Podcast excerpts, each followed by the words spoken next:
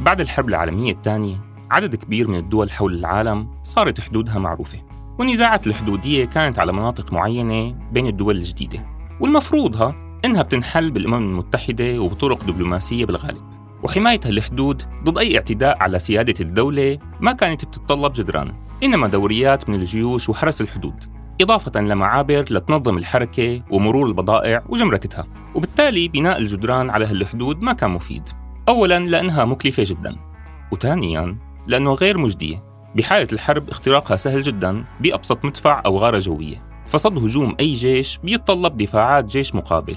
مو جدار بس بالرغم من هالشي وبدءا من سبعينيات القرن العشرين كتير من الدول بلشت تحصن حدودها. أولا صارت تصعب الدخول لأراضيها من خلال تضييق إجراءات الفيزا وأذون العبور. وثانيا صارت تبني جدران إسمنتية على طول الحدود. وتزيد أبراج الرقابة عليها والكاميرات والأنوار بالليل وتزيد حرس الحدود ودورياته حولها وتصعب الحركة من خلالها بشكل أكبر بكتير من قبل لكن شو سبب هالتحصين؟ كيف بتنشأ هالحدود أصلاً؟ وليش بعالمنا الحالي عم تتحول هالحدود المرسومة على الخريطة لجدران صلبة تخلي حركتنا شبه مستحيلة هالجدران هل عم تأدي وظيفتها المعلنة؟ شو هي وظيفتها أصلاً؟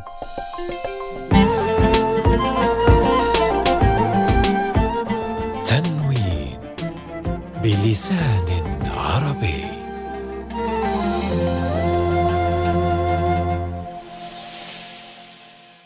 أهلا وسهلا فيكم أعزائي المرتحلين والمرتحلات، المتحركين والمتحركات، المرابطين بأوطانكم والمرابطات أو السائحين سياحة إجبارية والسائحات.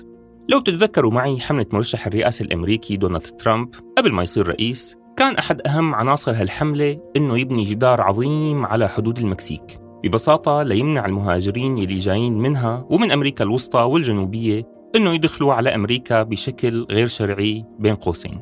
طبعا ترامب ما كان الوحيد ولا الأول ليبني جدار على حدود دولته. في جدران كبيرة وضخمة وطويلة بين بلدان كتيرة حول العالم. لو بنسمع تبريرات السياسيين بهي الدول ممكن نحسها لأول وهلة كتير صحيحة ويمكن بديهية حتى. يعني بالتأكيد لازم الدولة تمنع التهريب وتضبط المهربين مهربي البضائع أو الآثار والكنوز أو حتى البشر. في كتير دول وضعها الاقتصادي تعبان أكثر من دولتنا وفيها حروب ونزاعات واضطهاد وتعداد المهاجرين واللاجئين منها كبير وممكن يرهق الاقتصاد الوطني. بعدين هي حدودنا الوطنية ورمز سيادتنا المستقلة ونحن آه، أو هن الدولة بتقرر مين بيفوت ومين بيطلع لأنها مسؤولة عن حمايتنا وحماية سيادتنا كدولة. ولما يكون في نزاع مع الدولة الجارة لازم نحاول نثبت حدود دولتنا بشكل أقوى. ولو أنه تكلفنا مليارات على رفع جدران إسمنتية. بالتأكيد العائد منها أفضل لأنه عم يحمينا. بس هالكلام مو مسلم به مثل ما بنحسه لأول وهلة. بالحلقات الماضية حكينا قصص تشكل دولنا الوطنية وكيف تشكلت حدودها على أساس قومي بالغالب. بمعنى كل شعب معين بيحكي لغة ما وعنده ثقافة ونمط حياة مشترك بيعمل دولة على هالأراضي اللي بيستوطن فيها وحدودها هي حدود تواجد هالشعوب. الأمة هي جسم متكامل ومتجانس هوموجينيوس بس هالكلام وإن كان يبدو طبيعي لكنه بالحقيقة مثل ما ذكرنا من قبل. فكرة مصطنعة وتطبيعنا معها وتسليمنا بصحتها مر بعملية طويلة الحدود المرسومة كانت أساس فيها.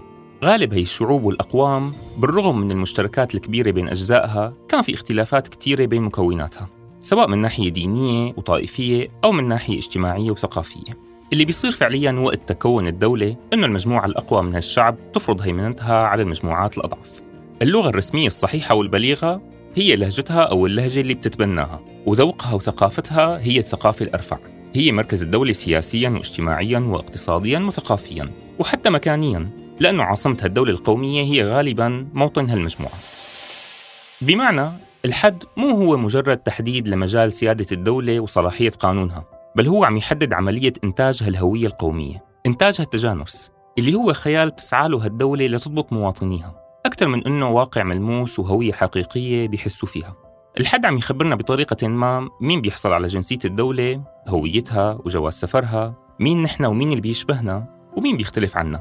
يعني هالدول مو بس عم تحاول تنتج هالتجانس المصطنع بين مواطنيها بل بتحاول تنتج اختلاف مصطنع تاني بين مواطنيها وبين مواطني الدول المجاورة خصوصا على الحدود. بس لو بنترك خرائط جوجل والرسومات والخطوط عليها وبننزل على الأرض وواقع المجتمعات والشعوب القاطنة على طرفي الحدود رح نلاقيها كتير تشبه بعض حتى مع الاختلاف بدينها أو عرقها أو لغتها. هاد إن ما كانت الشعوب عايشة أصلا بمكان واحد لمئات السنين قبل تقسيم الحدود وهاجرت هجرة قسرية بعده.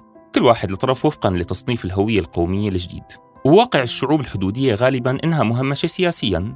لأنها ثقافيا واجتماعيا صورة غير مطابقة لرواية الهوية المركزية يعني مواطنين درجة تانية وما عندهم تمثيل كافي. أما اقتصاديا فهي بعيدة عن المركز وخدماته حتى لو كان هالمركز عم يستفيد من الثروات الموجودة قريب منها. لكن تركيز الدول دوما بيضل على إنه انتماء هالمجتمعات وتشابههم مع المركز اللي بيبعد عنهم مئات وآلاف الكيلومترات هو أكبر من تشابههم مع جيرانهم على الطرف الثاني من الحدود يلي بيبعدوا عنهم كيلومترين أو ثلاثة. بالتالي بيحصر مشاكلهم إنه هويتهم الوطنية غير كاملة والحل دوما بالسعي للإندماج فيها. أكثر من إنها مشاكل عم تتسبب فيها سياسات المركز نفسه. وكثير من هالحدود وخصوصا بالدول الناشئة الجديدة بعد الحرب العالمية الثانية تحولت لجدران مصمتة لدرجة أنه توقفت الحركة تماما بين الدولتين مثل الحدود بين باكستان والهند وكوريا الشمالية والجنوبية والمغرب والجزائر ببساطة لأنها كانت غالبا حدود اعتباطية. أو تم رسمها خلال فترة كولونيالية وما يزال عليها نزاع حامي جدا بعد الاستقلال. وبالتالي هي الحدود مو بس عم تنتج الخلاف بل عم تعزز النزاع والكره حتى للآخر على الطرف الثاني. وعم تقطع صلات قرابة وعلاقات اجتماعية وثقافية بين القاطنين على الحدود وتساهم بإفقارهم من خلال قطع علاقات اقتصادية طبيعية وعضوية بينهم كانوا عايشين عليها لمئات السنين. بس استخدام الحدود ما توقف عند هالوظيفتين اللي ذكرتهم هلأ. اللي هن تحديد مجال سيادة الدولة وتطبيق قوانينها وسياساتها إضافة لاستخدامها كأداة لإنتاج التجانس بين شعب الدولة الواحدة وإنتاج التمايز مع شعوب الدول المجاورة بل امتد لأكثر من هيك.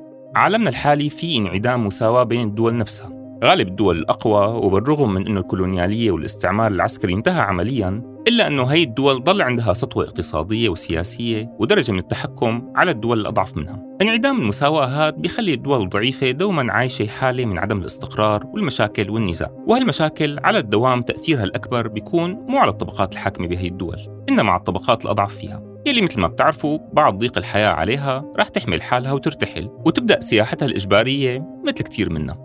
هالسياحة الإجبارية هي تعاظمت بأواخر القرن العشرين لما بلشت المشاكل تتزايد بهي الدول الضعيفة وتطلع عن السيطرة. وهون بلشت هالحدود بين الدول الأكثر والأقل تطوراً تتحول لنوع جديد من الجدران الحقيقية المبنية.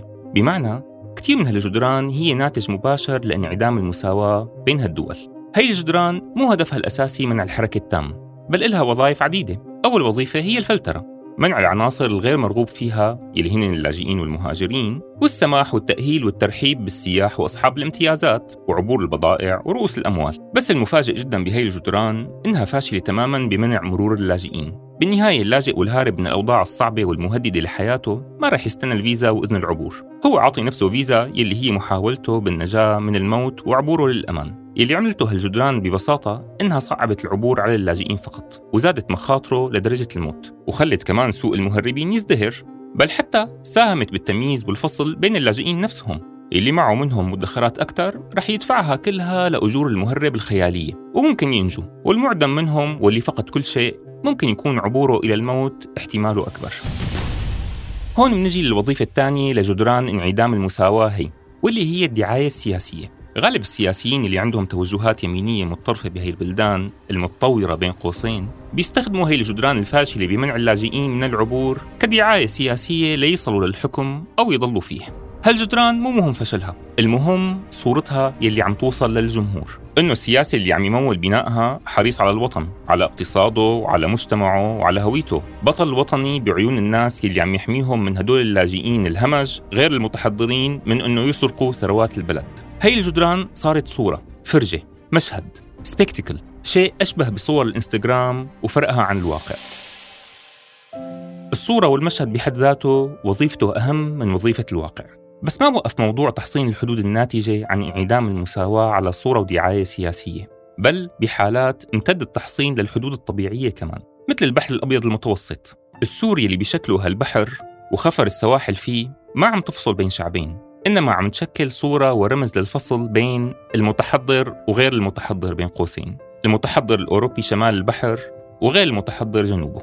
هالفصل الحضاري بالطبع وهمي جدا لأنه لو دققنا بالمجتمعات اللي عايشة على ضفتين البحر المتوسط رح نلاقي تشابه كبير بالثقافة والعادات سببه حركة وتبادل عمرهم آلاف السنين.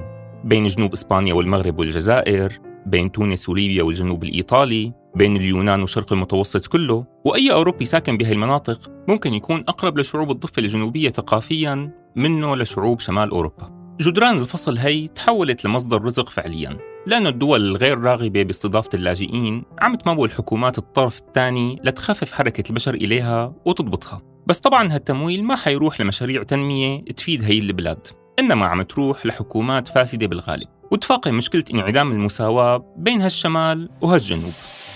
بس في وظيفة أساسية لكل هالحدود والجدران يلي ذكرتها واللي هي تجريدنا كبشر من رأس مال مهم جدا لتطور حياتنا واللي هو رأس مال حركتنا. لأنه رأس مالنا هاد رح يتيح لنا فرص جديدة للتعرف على ثقافات ومجتمعات ربما مختلفة عنا لكن في بيناتنا مشتركات كتير واحتمال كبير للتبادل الاقتصادي والثقافي مثل ما كنا نعمل كبشر بأي عصر تاني غير اللي عايشين فيه. وتجريدنا من رأس مالنا الأساسي هاد بيمنعنا من اكتشاف أنه روايات دول العالم الحالي عن السياسة والهويات وعن عدم تحضر الآخرين وخطرهم علينا أو أنه اللاجئين والمهاجرين والغرباء هن كسالى وجايين يسرقوا أرزاقنا هي روايات متهافتة بالغالب.